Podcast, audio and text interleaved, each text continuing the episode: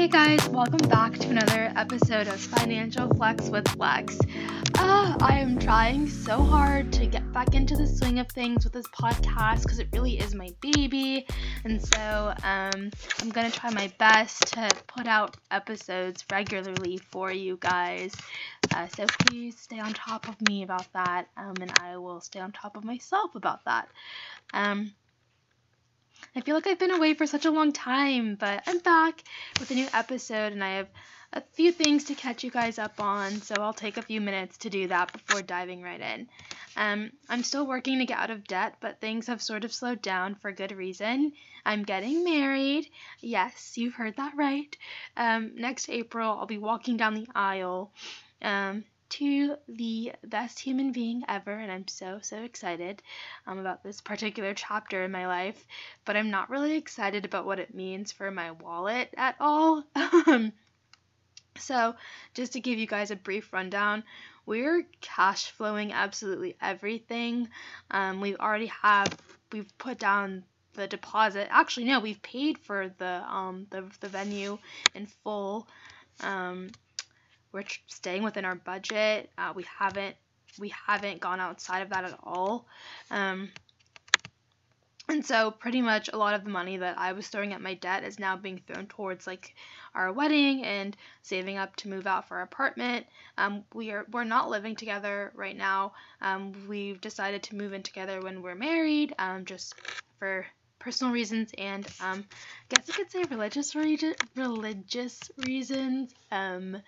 We just thought it would just be best to like live apart until we're married. Um, so yeah, so I've been saving up for that and I'm super excited, but I'm not really excited about what it's doing for my wallet. So since I've been putting everything towards like the wedding and the apartment, I haven't really been paying on my loans. And so I was working on one particular loan and I think it was about $1900 and um, I paid it down to like either like seventeen or fifteen hundred dollars, but I took two months off and stopped paying on it, and now it's back up to nineteen hundred dollars. So I'm like, yeah, no, it's time to go back to paying my loans.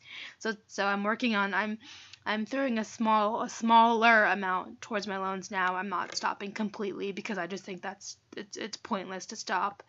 Um, let's see work is going well and I've um, I'm so happy that I've been able to support myself financially. Like I don't ask my parents for money. Um, I'm in a place where I'm paying rent, so I'm not getting like you know I, I don't have anyone letting me stay in their place for free, which is you know to me it's a huge thing because it, it like it feels nice to earn my keep and be like yeah like here's your money I can provide for myself like I don't have to ask anyone for anything.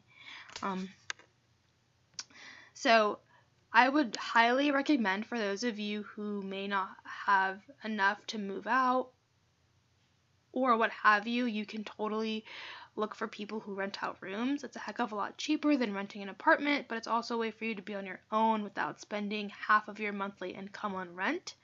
So you can still save and do what's necessary to put yourself in a good position in the future. Um, which brings me to the topic of today's episode being thankful for where you are. Um, currently, I'm in the process of figuring out how I can double my income within the next two years, but it's like not for greed purposes.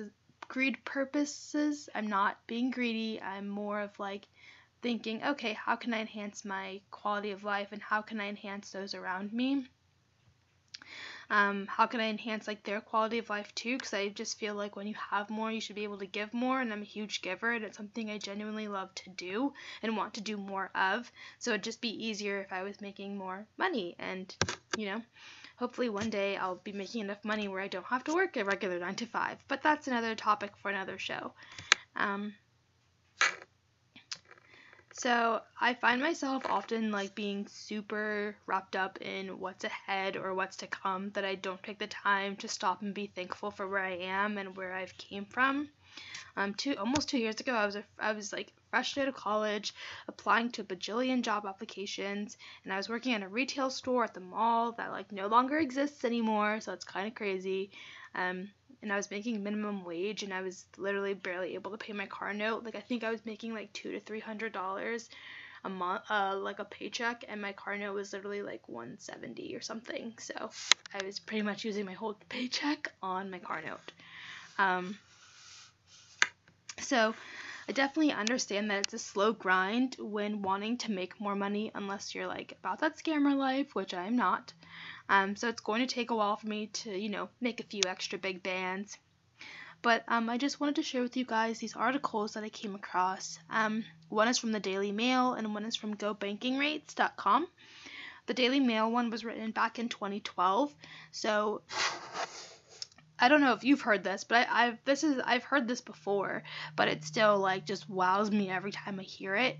Um, if you earn thirty-four thousand dollars a year, you are part of the world's one percent. Now I'm not talking about in the United States. I'm talking like the globe, like entire world. Um, the global medium income for the world is a little over a thousand dollars, which is pretty insane. Like, it's like that's you know that a thousand dollars is like someone's paycheck for two weeks or even one week so just think of that for like a thousand dollars just for one year um so and i also found another article on gobankingrates.com and uh, it shares the income per person of different countries or income per capita um, and so here just here are just a few of the countries that I was just like, oh my goodness. So in Ethiopia, um, it's six hundred and sixty dollars. France is 38,950. Honduras is 2,150. Haiti is $780. India $1,680 and Madagascar is $400.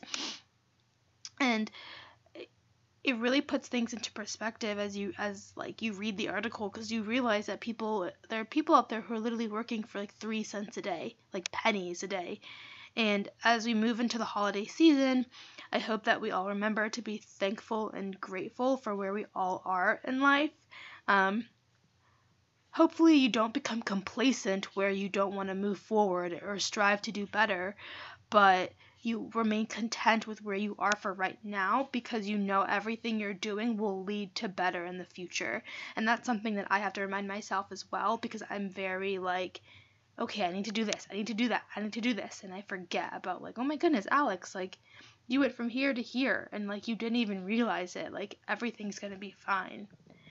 Um but for now, I really just want you guys to enjoy the holiday season. Um, please take care of what you're making, and what I mean by that is be intentional with your spending. Be aware of what you're spending. Don't get caught up in these crazy holiday deals, no matter how good it sounds, because you know that $300 book bag may not do you any good in two months. Who knows? I don't know. Um, but yeah, but be intentional with what you have and stop, even if it's just for a moment, to remember how far you've come and how blessed you are.